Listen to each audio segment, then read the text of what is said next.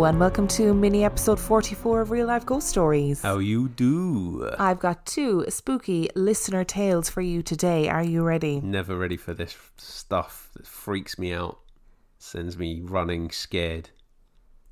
And our first story today comes from Alex. This story is completely unbelievable, but I can assure you that it is 100% true. I have about five other witnesses as well, not including my staff. I'll start from the beginning. I got a job as an overnight care worker at a child group home. I was actually really excited because I got to work with kids between the ages of 13 to 18. My manager at the time gave me a call and asked me if I wanted to come in and tour the house the day before my actual shift and meet the kids. I agreed in the hopes that it would make my first day less stressful. It was my first time working with kids with minor intellectual disabilities, and I wasn't exactly sure what to expect. All the kids in the home were high functioning and completely independent and just needed more help than others. It was my last day of training, so I told them I'd get there about nine o'clock at night. When nine o'clock came around, I headed over to the group home and I parked outside on the curb. I was greeted by a staff member and the manager, and they walked me around the perimeter of the house. It was truly the ugliest looking house I've ever seen, and anyone who saw it agreed. It was a green colour, the colour we describe as puke green. The garage was red, and so was the front door. I proceeded to follow the manager inside, and as soon as I walked through the front door, I felt this heaviness wash over me. I dismissed this as being nervous, for this was the first time that I was going to meet these new kids. He walked me through the house, which was a bit grungy, but slightly pleasant. There was a huge open front living room to the right as soon as you walked through the door, with a little step down.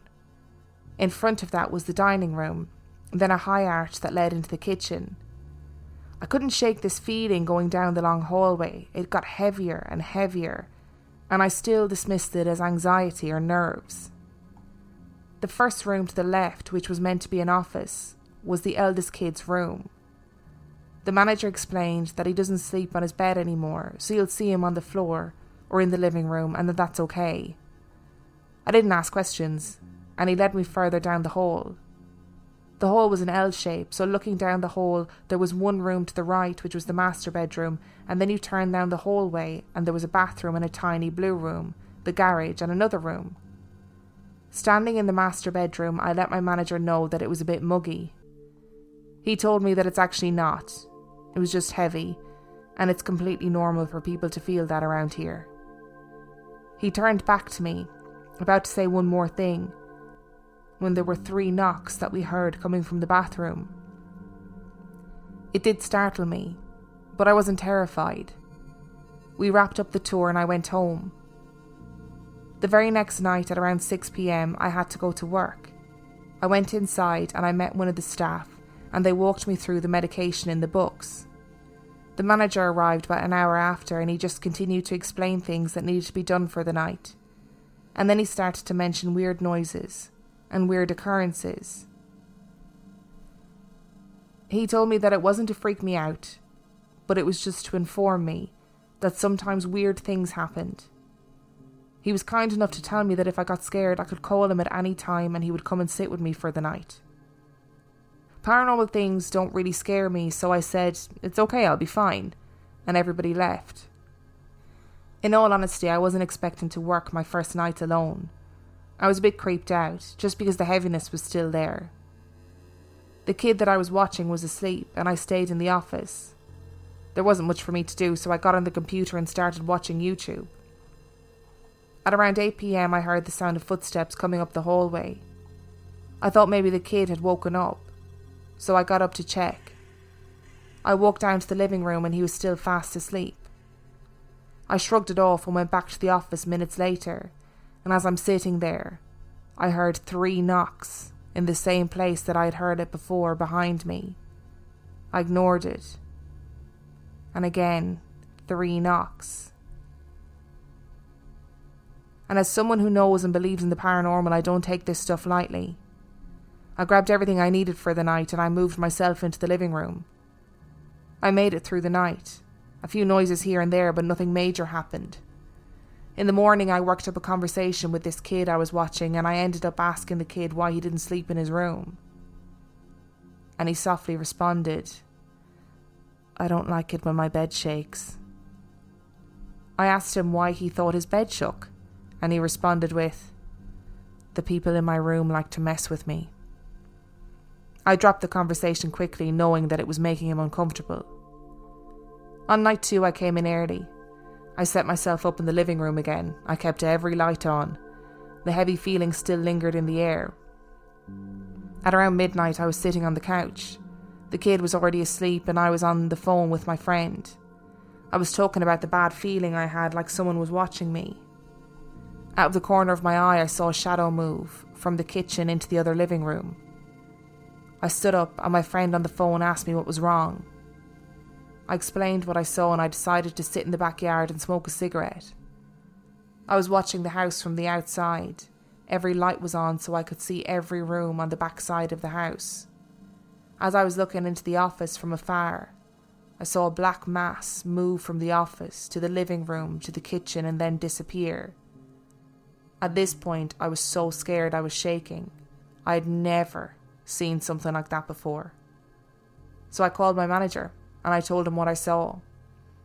He came by for a while because both our main concerns were that someone may have been inside the house. While my manager and I were talking in the front yard, we heard a door open and we heard a slamming sound. We went inside to find most of the cabinets open in the kitchen and some dishes on the ground. He helped me clean up and then he left at around 4 am.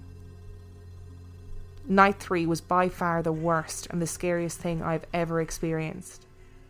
I'll skip through all the weird noises, bangs, and knocks to the biggest thing that happened. Throughout the weekend, I'd been telling my roommate everything that was going on at work because I was truly thinking about quitting. It was 2:50 a.m. in the morning. I remember exactly because I was always more afraid between 2 a.m. and 4 a.m., so I'd call a friend and they would sit on the phone with me. I remember I had just hung up the phone when I heard on the opposite side of the house the sound of a door handle being hit. Like as if someone didn't have the ability to turn the doorknob. I always kept the front door and the back door open. I admit, I became a big ass baby to the point I couldn't be in enclosed spaces. Instantly, when I heard this, I stood up. My heart began to race, and I could feel my legs shaking. I was in fight or flight mode but not just because the sound of the doorknob. It was the sound that came afterwards. It was wet feet walking down the hallway. I listened closer, and it got faster. I could hear whatever it was running at me. I ran through the house, and it kept coming. I ran out the front door into the yard, and I could still hear it all I could think about was this kid on the couch. And when the sound was right at the frame of the door, it just stopped. The door before my eyes started to close. I couldn't let the door shut, so I stopped it, saying, No.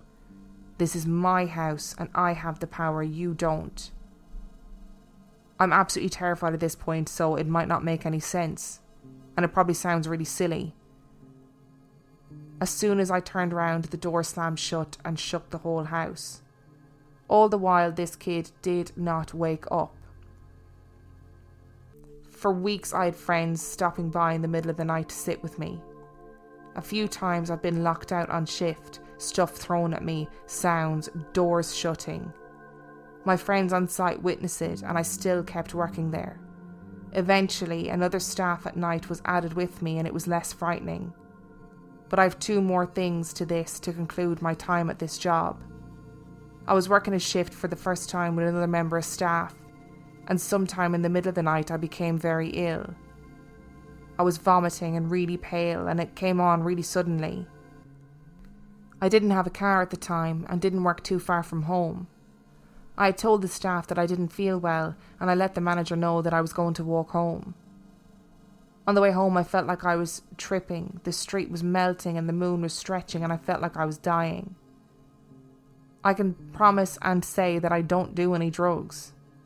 Upon arriving home, I opened my front door. My dog was about to approach me, and to my surprise, he began growling at me and took a few steps away from me. I didn't pay much attention because I was so sick, so I headed to bed. I had a dream of my bedroom door, and in the dream I heard three knocks, and then the door opened. I floated out of my bed and walked down the hall, and the hall got longer and longer and longer. When I turned around, I saw someone and I woke up. I was still really sick, and I was sitting in the living room with my dog still avoiding me, barely even coming inside during that time. My friend awoke to see me home and was shocked to see that something was wrong. He instantly had a feeling that something was attached to me. He saged the home and said some prayers, and immediately I felt better and the dog approached me. I didn't work many night shifts anymore.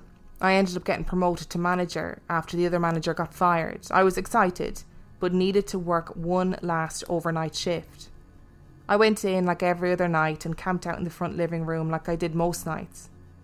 I swear I was not tired, and I swear I did not fall asleep. I was lying on the sofa with my legs up, shoes kicked off, watching YouTube on my phone. Suddenly, my hands were across my chest and my phone was on the floor and I couldn't move. My eyes were focused on the dark hallway and all I could do was move my eyes. Frozen, I tried screaming for help, but no sound was coming out. I looked down at my feet and the blanket draped across me and I watched it fly off across the room.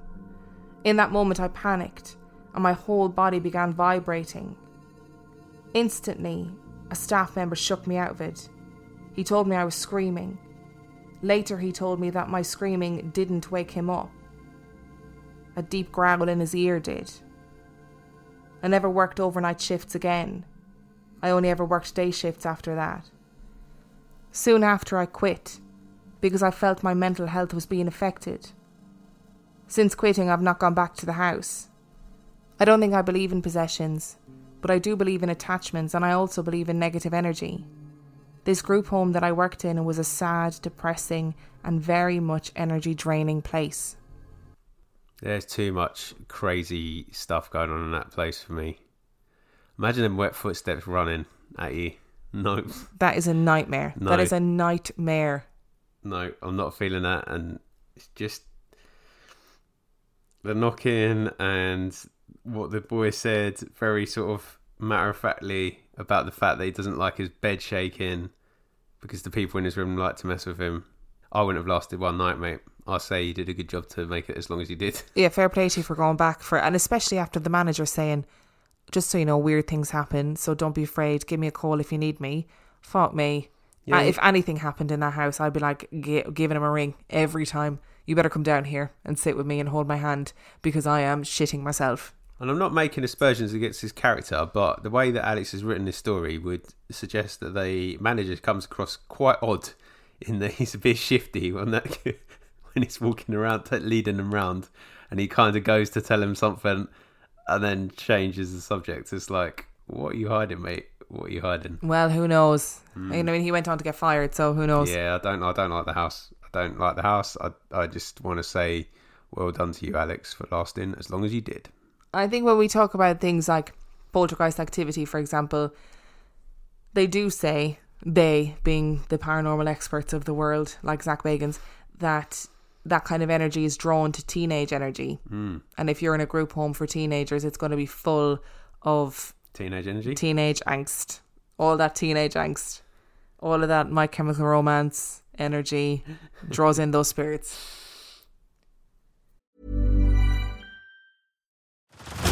Head over to Hulu this March, where our new shows and movies will keep you streaming all month long. Catch the award winning movie Poor Things, starring Emma Stone, Mark Ruffalo, and Willem Dafoe.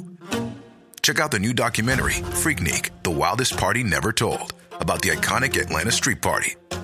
And don't miss FX's Shogun, a reimagining of the epic tale, starring Anna Sawai. So, what are you waiting for? Go stream something new on Hulu. If you thought the only way to get a more defined jawline with natural looking results was through surgery, think again. Juvederm Volux XC is a non surgical injectable gel filler that improves moderate to severe loss of jawline definition and can help you achieve natural looking results with little downtime. Even better, this improved definition lasts up to one year with optimal treatment. No maintenance required. Improve jawline definition for a smooth, sculpted look with Juvederm Volux XC. For important safety information and to find a licensed specialist, visit juvederm.com. That's J U V E D E R M.com. Not for people with severe allergic reactions, allergies to lidocaine, or the proteins used in Juvederm. Common side effects include injection site redness, swelling, pain, tenderness, firmness, lumps, bumps, bruising, discoloration, or itching. There's a risk of unintentional injection into a blood vessel, which can cause vision abnormalities, blindness, stroke, temporary scabs, or scarring. Talk to a licensed specialist to find out if it's right for you. And our second story today comes from Ashley. My family's always been a bit odd, but it seems to be a mutual understanding among the elders in the group that we just don't talk about it. I remember growing up, my mother and grandmother being hyper aware of image and what our small rural Midwest town might think of us. My grandmother had been, and still is, very involved in the Catholic Church I grew up attending. My mom only recently conceded that a few of us have certain abilities. She still doesn't talk about them openly, but she will interact with me if I initiate the conversation. I personally think these gifts come from my maternal grandfather's side of the family. I've always been very close to my grandfather. I grew up in a house up the block from my grandparents, and my grandfather worked as a mechanic at the garage next to my daycare, so he would bring me home every day. He or my grandmother would change out little golden books for me to skim through, or look at pictures as we rode home, because Lord knows I could talk his ear off.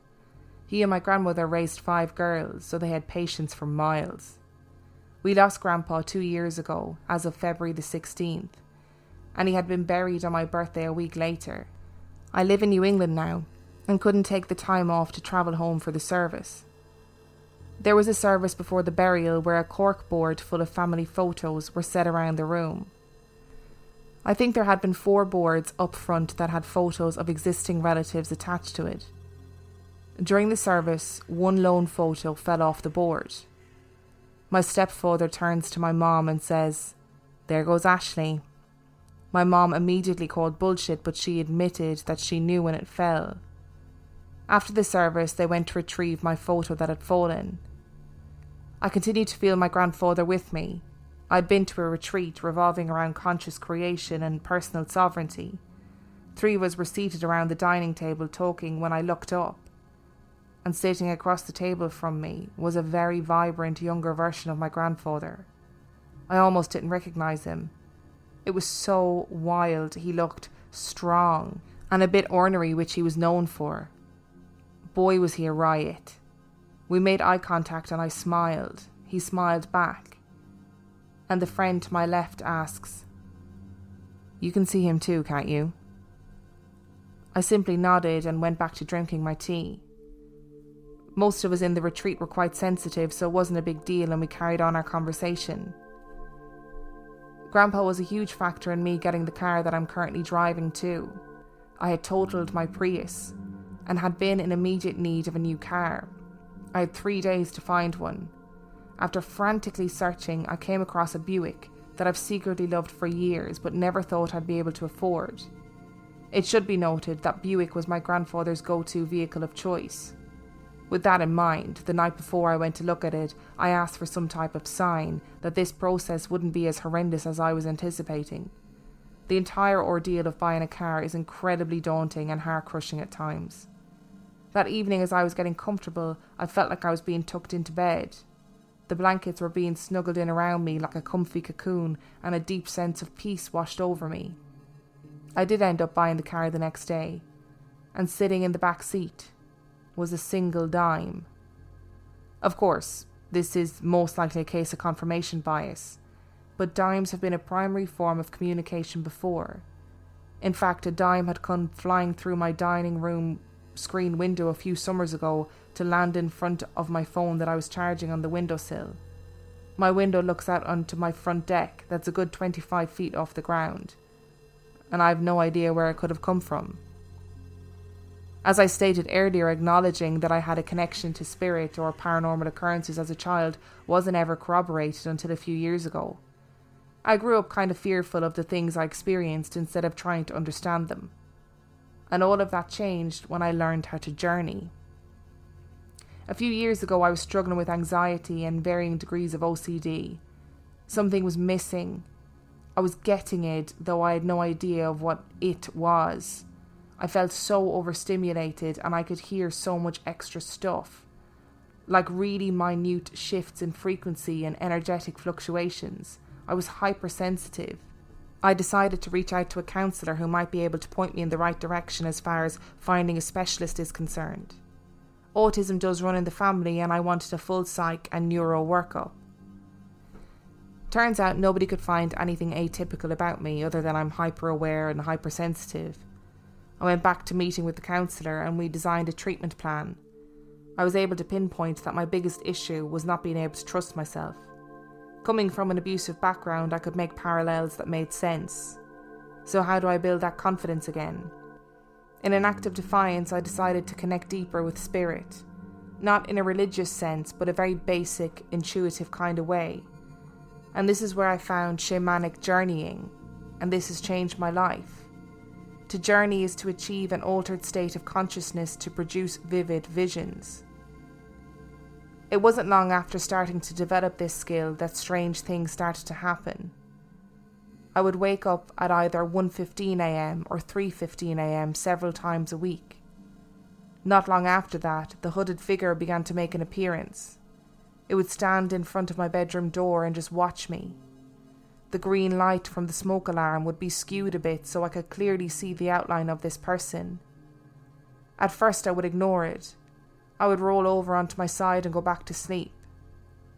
Then I might wake up and it would be kneeling at the side of my bed, almost daring me to keep ignoring it. I would begin to feel the blankets around me be slightly rearranged or tucked around my legs. There had been a few times that I'd feel my hair being smoothed back over the top of my head, or away from my face, or even my face being caressed right along my cheekbone. I finally got fed up with being woken up and would tell it to leave. I didn't ever feel threatened, until I really tried to get rid of it in a rather rude way, I suppose. I got in touch with a witchy friend who owns an apothecary and asked what I was supposed to do.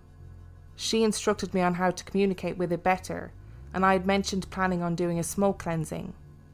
I went home and used sage to smoke up my kitchen, living room, dining room, and bathroom.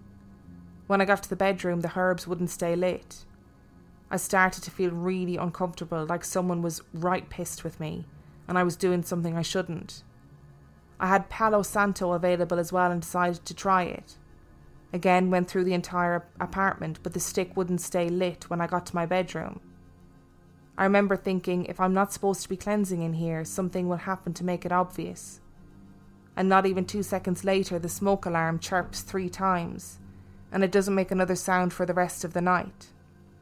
That evening, I had an out of body experience.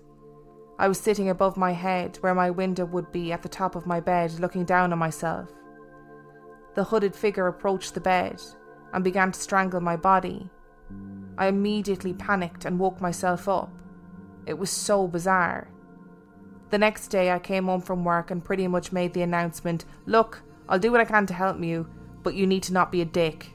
I'll do what I can on my time. You've already been here for months and you can wait a bit longer. That evening, I set myself up to journey with the intention of meeting with whomever this entity was. I hadn't felt uncomfortable around it until I started trying to actively get rid of it, so I figured it wasn't actually malicious and I already had spiritual safeguards in place to protect me anyway. I used sound gateways to put my brain into the appropriate theta pattern to hit optimal vision, so I found the longest recording I could. It was almost 11 pm, and I'm sure my neighbours wouldn't have appreciated drumming. The transition was insanely smooth, and before I knew it, I was standing in front of a glass panelled greenhouse with a wrought iron table in front. There was a woman standing by the table in a long black Victorian mourning gown. What I thought was a hood was actually a veil. We sat and had tea and chatted for a while. I don't recall what we discussed, but I know we had our own coded language using colours to mean certain things. Now that I think about it, flowers and their colours had their own language at one point. Perhaps that's the kind of communication I'm remembering. When I came out of the journey, it was 1:59 a.m. I was shocked at the time, but it was clear that the communication had been successful. The atmosphere in the apartment shifted to peace and tranquility instead of the agitated hostility of being ignored. It wasn't until a few months ago that I realised this woman had been connected to a past life version of myself. I was at a training circle with my teachers being instructed on how to observe past lives. One of my past lives had been of a textile merchant somewhere in the British Isles who was returning to his familial home to visit his sister. The house that he returned to was the same one that I saw across the yard from the glass panelled greenhouse. I guess it made sense that she would seek out somebody familiar. I'm just insanely grateful that I had the knowledge to help her move on. Another person that is very comfortable with their sensitivities, which is is good. I know it took it took Ashley a while to get used to it, but she's still very comfortable with it. I just couldn't deal with having that level of sensitivity. It would just freak me out, just seeing people all around and stuff like that. I don't know how anybody handles it. I don't know how you do like shamanic journeying. I just like I am in awe of people and their abilities. I mean, I can't even concentrate long enough to do a 10 minute meditation. So I don't know how anybody can concentrate long enough to do shamanic journeying because that is impressive. yeah, I can see why you think that was impressive knowing your attention span. it's a struggle. Every day is a struggle with an attention span like mine. I also like that she saw her granddad in a sort of younger form, probably not a form that she would have remembered him being like when he was alive. And also not the form that he would have died in. No it's and I guess if you were a big bolshy character, then you'd probably want to be seen as the best version of you that might be the youthful mm. version of you. So I think that's quite amazing. And that the person next to her saw it too. Well, maybe he just wouldn't have fitted in if it had been an old guy. Like yeah, maybe. maybe. this wouldn't have worked in that scenario. So the other people that might have clocked him and just gone, oh, he's, you know, he's on another retreat or something. Or Yeah. Whereas if he was old, it might not have made sense. So maybe that's why he appeared in that form. But either I mean, way, it's very interesting, I think. It is very interesting. And if you enjoyed this week's episode, you can find more about us on reallifeghoststoriespodcast.com. You can send in your own stories to reallifeghoststoriespodcast at gmail.com. And for $5 a month or $2 a month, you can support us on Patreon and get heaps of extra content. That is patreon.com forward slash real life ghost stories. And on that note, we shall See you next week. Bye. Head over to Hulu this March, where our new shows and movies will keep you streaming all month long. Catch the award winning movie Poor Things, starring Emma Stone, Mark Ruffalo, and Willem Dafoe. Check out the new documentary, Freaknik The Wildest Party Never Told, about the iconic Atlanta Street Party. And don't miss FX's Shogun, a reimagining of the epic tale starring Anna Sawai. So, what are you waiting for? Go stream something new on Hulu.